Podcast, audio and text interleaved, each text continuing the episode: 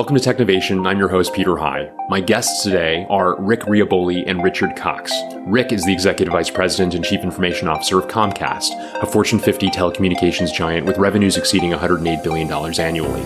As CIO, Rick is responsible for building and managing the technology that supports the end to end customer experience for both residential customers and business customers. Prior to joining Comcast, he was the Senior Vice President of Product and Technology at RCN.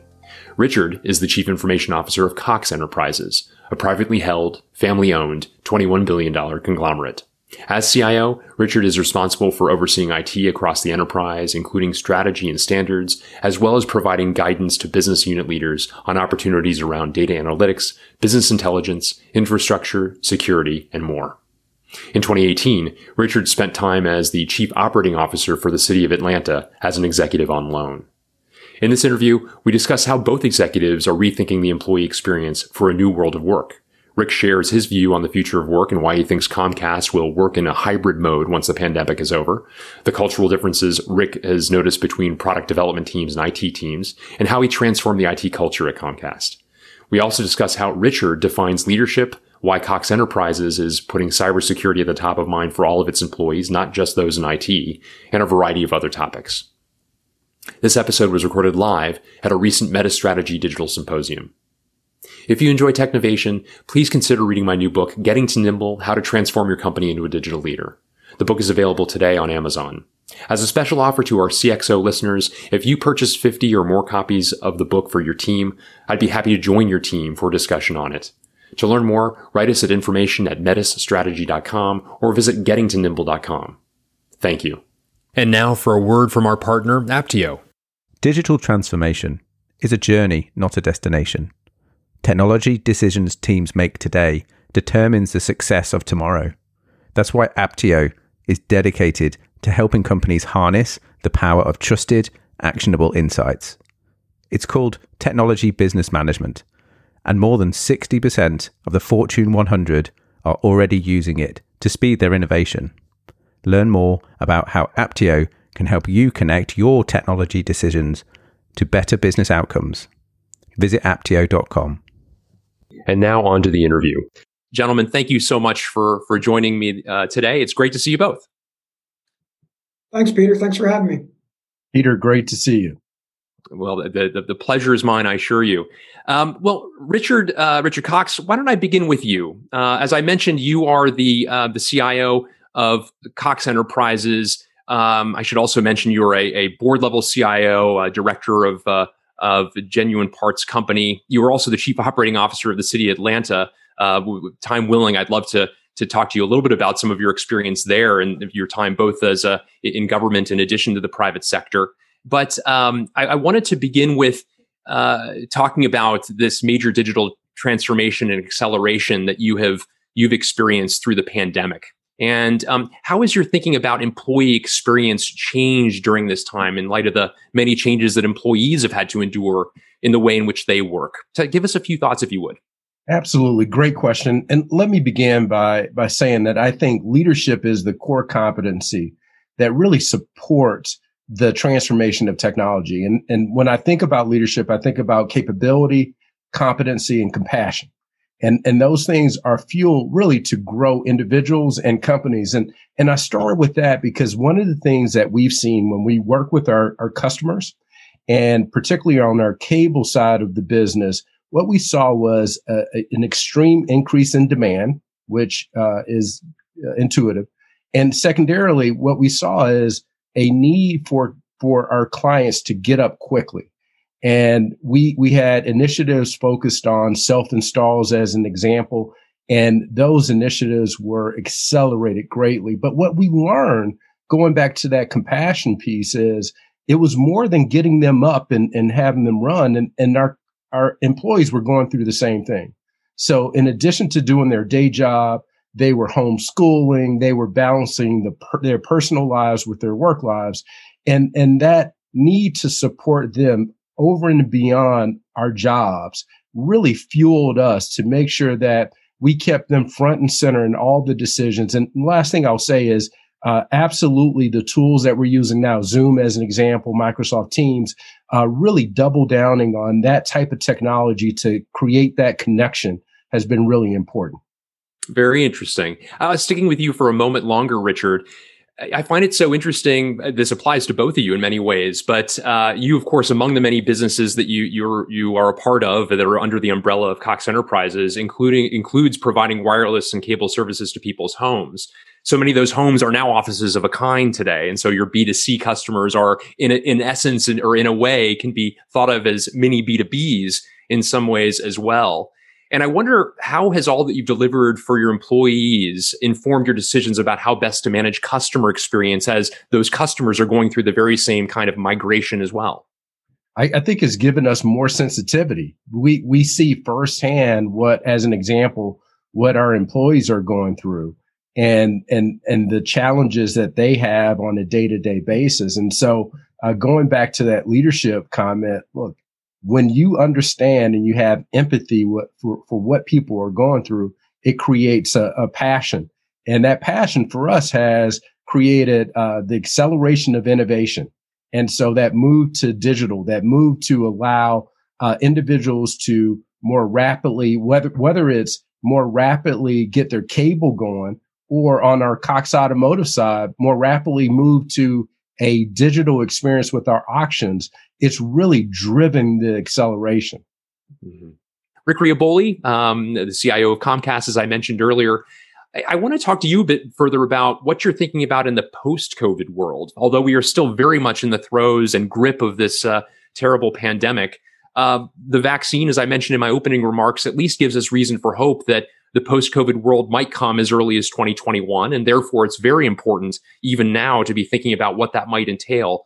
Talk about the way in which you're planning uh, employee experiences as you contemplate the post COVID world, please. What we're looking at, from my perspective, is very much what we saw in the survey, um, where I think we're going to be, from my team's perspective, probably looking at a, um, a hybrid situation where I think we're going to be looking at the buildings not so much as the things we go back to, but looking at them as what can they do for us, right? And just looking at them as assets or tools for us as we think about the future. From my perspective, I think what we'll be doing a lot of is uh, work, continuing to work from home and doing a lot of our software development from home, but then doing a lot of our collaboration in the buildings that we have, whether they're downtown in the suburbs or wherever they are.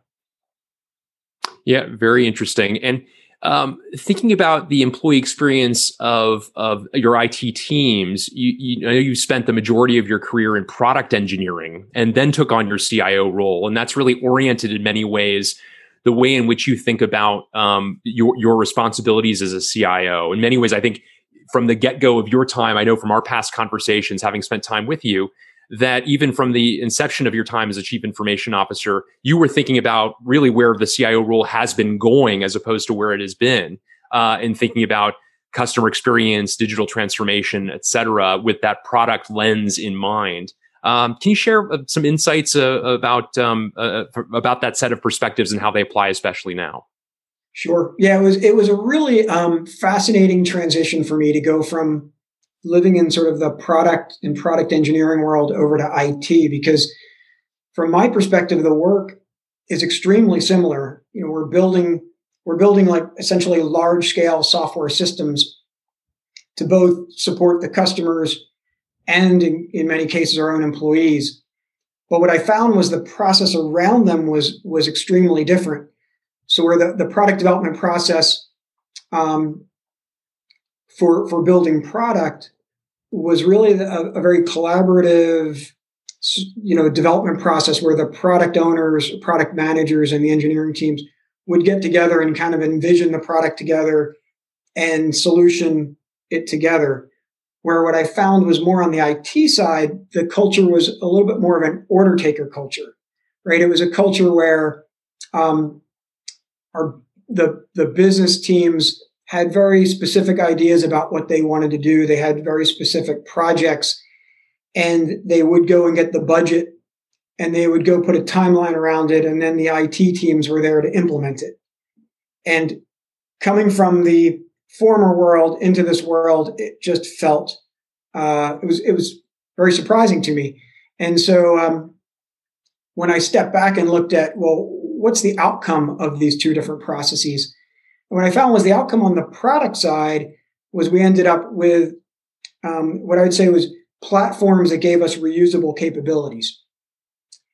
And those reusable capabilities ended up translating later into speed and agility, right? And what I saw on the IT side was those processes were leading to more, I'd say, point solutions, right? Because each of our business partners would ask us to do specific things and we would go build, you know, specific systems or solutions for those requests. And so what it felt like was what we were building there, these point solutions or siloed solutions ended up becoming um, really slowed us down over time. And so that was really the, the, the big difference I saw between the two cultures. Very interesting. And sticking with you for a moment longer, Rick, um, how has that shifted the way in which your IT teams work in light of all that you've just described? Yeah, so so when I took on the CIO role, CIO role, that was one of the first things I really challenged was what would it take to actually shift the culture? You know, because it's common to come in, come into a new role and change the priorities and change org structures and really do a lot of those things. And I kept those things generally the same, but really went after the culture and really challenged um, some fundamental questions like um, our business partners are really our partners, right? And and they're not our customers. The folks that pay the bills every month are our customers, and that's really really what we're we're building solutions for them, right? And trying to get the teams to think about acting as owners and not renters, right? Not transactional. And how do we get folks to collaborate with their peers so we're not building these siloed solutions, but we're building reusable platforms? And so it's been a journey. I mean, it's been three years now, um, but we've really transformed the way we work. And um, I'm pretty excited about the way we did that. It, it, also, I should mention, had budget implications because when we did this, it started to impact.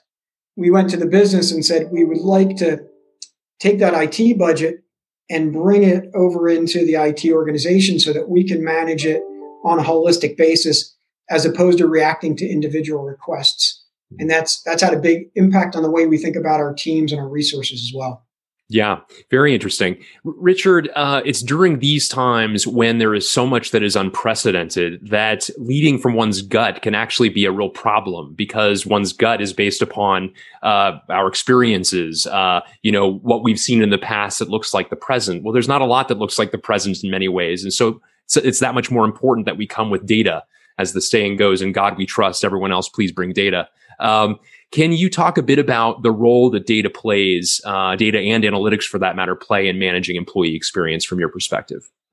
absolutely. So I, have been in my role for just about a, a, year. And I share that only to make the comment. One of the first things that I did was elevate the position of data and analytics. Uh, it had been subordinated uh, under you know, a couple levels down. And so uh, was really excited to bring that as a direct report because to, to your point, uh, the, the data can provide insights that can really transform your business. And I, I go back to that concept of leadership. You know, a, a big piece of that is continuous improvement. And so what we've been able to do is we've leveraged the data that we've received from our employees to iterate on the most important things. And as, we're in this remote posture, you think about um, the need for help desk support as an example. So we've leveraged the insights from our call center to be much more proactive so that we understand when customers or employees are struggling with internet issues as an example. And we've been much more proactive than we have been uh, in, in, the past. And the, the last thing I'll say is we've leveraged this data to create insights relative to how we will, to your survey question, work in the future. And that has been uh, really fascinating as we slice and dice the data in different ways. But it has absolutely been in the forefront of how we continue to evolve the customer or employee experience. Prior to this role, uh, and in an interregnum between two experiences at Cox, you were the chief operating officer of the city of Atlanta. You managed through the worst ransomware attack in the city's history. Talk a bit about how that experience, uh, that that time that you spent in government, has um, impacted your thinking as you went back to the private sector. Sure. Well, let me begin by setting context. I always like to share this. This happened on the third day of my arrival at City Hall. And so, talk about uh, trial by fire. Uh, it was absolutely uh, an exercise in crisis management. Uh, how has it impacted me? I joke with my team that I now have PTSD and I think about cybersecurity every single day. Uh, on, on a serious note, I think what, what is uh, brought to bear for me is an understanding and an appreciation for uh, the fact that we're in a new day and age. And when I go back to the city, what, what I'll say is, um, as odd as this may sound, it was probably one of the best things that happened. Mm-hmm. If not for that event, I don't think we would have had a successful Super Bowl uh, a few months afterwards. It really put us in a posture so that we were much more proactive we took care of some of the fundamental issues. And we brought that same perspective to Cox. And uh, we have a great CISO. Uh, he has put in a lot of steps to make sure that everyone understands that cybersecurity is not just the responsibility of technology, but it's the responsibility of everyone across the company. So we have great uh, email phishing campaigns as an example. We've done a really good job of our patch management. And it's something that is top of mind, not just for our CISO, but for everyone. Well, thank you. With that, I want to thank Rick Rioboli, Richard Cox. Thank you both so much for sharing your perspectives and for the great insights you shared. It's greatly appreciated. Thank you for the opportunity. Yeah. Thanks for having us.